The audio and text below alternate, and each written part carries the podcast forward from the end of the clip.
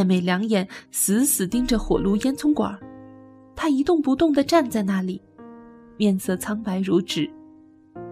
面对这么一个心碎欲绝的可怜人物，姑娘们再也无心上课。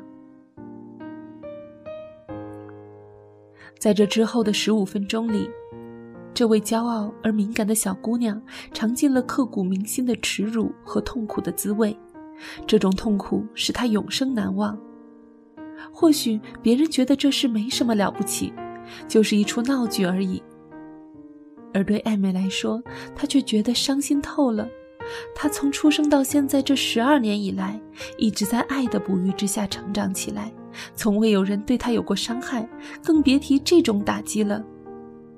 而他连手掌和心上的痛苦也顾不上了，因为他心里一直想到的信念是：回到家后，等我把这件事说出来，他们一定会对我失望之极的。这十五分钟就像平时的一个小时那么漫长，但最后好不容易还是走到了尽头。艾美终于盼到一声下课的命令：“你可以走了，马奇小姐。”戴维斯先生说，看得出来他的神态举止显得非常的不自在。艾美抬起头，狠狠地看了他一眼，眼光充满责备和愤恨。这个眼神让戴维斯先生一辈子都不能忘怀。他一声不吭地笔直走进自己的座位上，一把抓起自己的东西，心里狠狠地暗暗发誓：他要永远地离开这个让他伤心的地方。一直到回到家里，艾美仍然伤心不已。不久，姐妹们陆续地回到家里，一个义愤填膺的临时家庭会议随即就召开了。马奇太太虽然神情激动，但没有多说。只是无限温柔地用自己温柔的母爱宽慰自己受了伤的小女儿。梅格一边掉眼泪，一边用甘油涂洗艾美那遭受凌辱的小小手掌。贝斯觉得这个时候，即使自己可爱的小猫也安慰不了艾美如此深重的痛苦了。乔则气得怒发冲冠，在家里来回乱转，大声提议应该把那个戴维斯先生那种恶人立刻逮捕。汉娜捣土豆做饭时，也把土豆捣得噼里啪啦的，仿佛那坏蛋就躲在她捣的土豆里。除了他的几个伙伴外，没有人注意到艾美这几天没来上学。但心细的姑娘们发现，戴维斯先生下午变得相当宽厚容忍，而且格外紧张。将近放学的时候，乔露面了。他神情冷酷严肃，大踏步地走进讲台，把母亲写的一封信交给了戴维斯先生，然后走到艾美桌前，收拾起艾美的物品，转身离去。临出门的时候，他在脚垫上狠狠蹭掉靴上的泥土，似乎要把这学校的脏物从脚上抖干净。那天晚上，马奇太太说：“好了，艾美，我同意你可以放一个假。”但我要求你每天都和贝斯一起学一点东西，不要荒废了学业。我不赞成体罚，尤其不赞成体罚女孩子。我不太喜欢戴维斯先生的教学方法。不过你在学校里结交的女孩子也不是什么很有帮助的朋友。我要先征求你父亲的意思，如果他同意的话，再把你转学到别的学校。太好了！我希望学校里的姑娘们全都走掉，毁掉他的学校。一想到那些令人产颜欲滴的酸橙引发的耻辱，我就气得发疯。艾美叹息着，神情就像一个受苦受难的牺牲品。你失去酸橙，我并不难过，因为你破坏了纪律，就应该受到惩罚。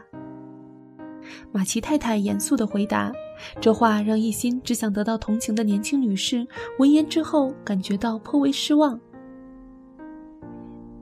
您您的意思是说，我当着全体同学的面受侮辱，您很高兴了？艾美委屈地喊道：“我不会选择体罚和羞辱这种方式来纠正错误。”她的母亲和蔼地回答：“但我不敢说，换一种温和一点的方法。”你就一定会从中得到教训。你现在有点过于骄傲自大啦，亲爱的艾美，正好可以借这个机会改正你的缺点。很明显，你有很多天赋和优点，但有优点并不意味着要摆出来展示和炫耀，因为炫耀和自大会把最优秀的天才给毁掉。而真正拥有才华和品德高尚的人，都是很谦虚谨慎的，而且他们不怕别人看不到自己的优点，即使真的没有人看到他们身上的闪光点，只要知道自己拥有它。好好的发挥这些优点，他们就会感到心满意足，因为只有谦虚才能使人充满魅力。我同意，您说的完全正确。老李叫道：“他正和乔在房子的一角下象棋。我认识一个女孩，她有着极高的音乐天赋，可是她却并不觉得自己的天分很高，更不要说拿出来炫耀了。”他从不知道自己创作的那些小曲子有多么优美动听。我猜想，即使别人告诉他这个事实，他自己也不会相信的。要是我能有机会认识那位好女孩就好了。我想她或许可以在音乐上帮助帮助我。你知道，我这么笨。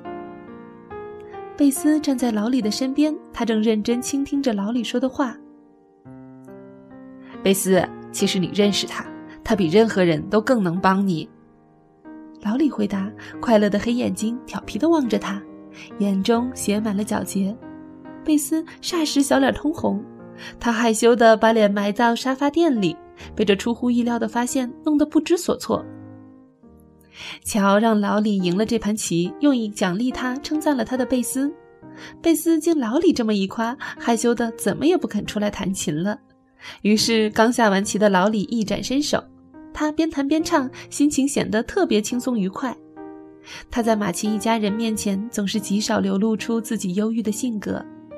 在他走后，整个晚上一直郁郁寡欢的艾美似乎若有所思。他忽然问道：“你们说老李是否称得上是多才多艺的呢？”“当然，他受到过非常好的教育，又富有天赋。”如果没有宠坏，他会成为一个出色的人才。马奇太太回答说：“但是他不骄傲自大，对吗？”艾美问。“一点儿也不，这便是他这么富有魅力的原因，也是我们全部都这么喜欢他的原因。”我明白了，多才多艺、举止优雅固然很好，但向人炫耀就不好了。艾美似乎有所顿悟，说：“如果态度谦虚，不用担心自己的才华优点没有人知道，因为这些气质总会在一个人的言谈举止中流露出来的，无需向人卖弄。”马奇太太说：“比如你一下子把全部帽子、衣服、饰物等等全都穿戴出来，唯恐别人不知道你有这些东西，这样自然是一件非常没有品位的事情啦。”乔插嘴说：“大家会心的随之大笑起来。”一堂严肃而颇有益处的训导到此结束。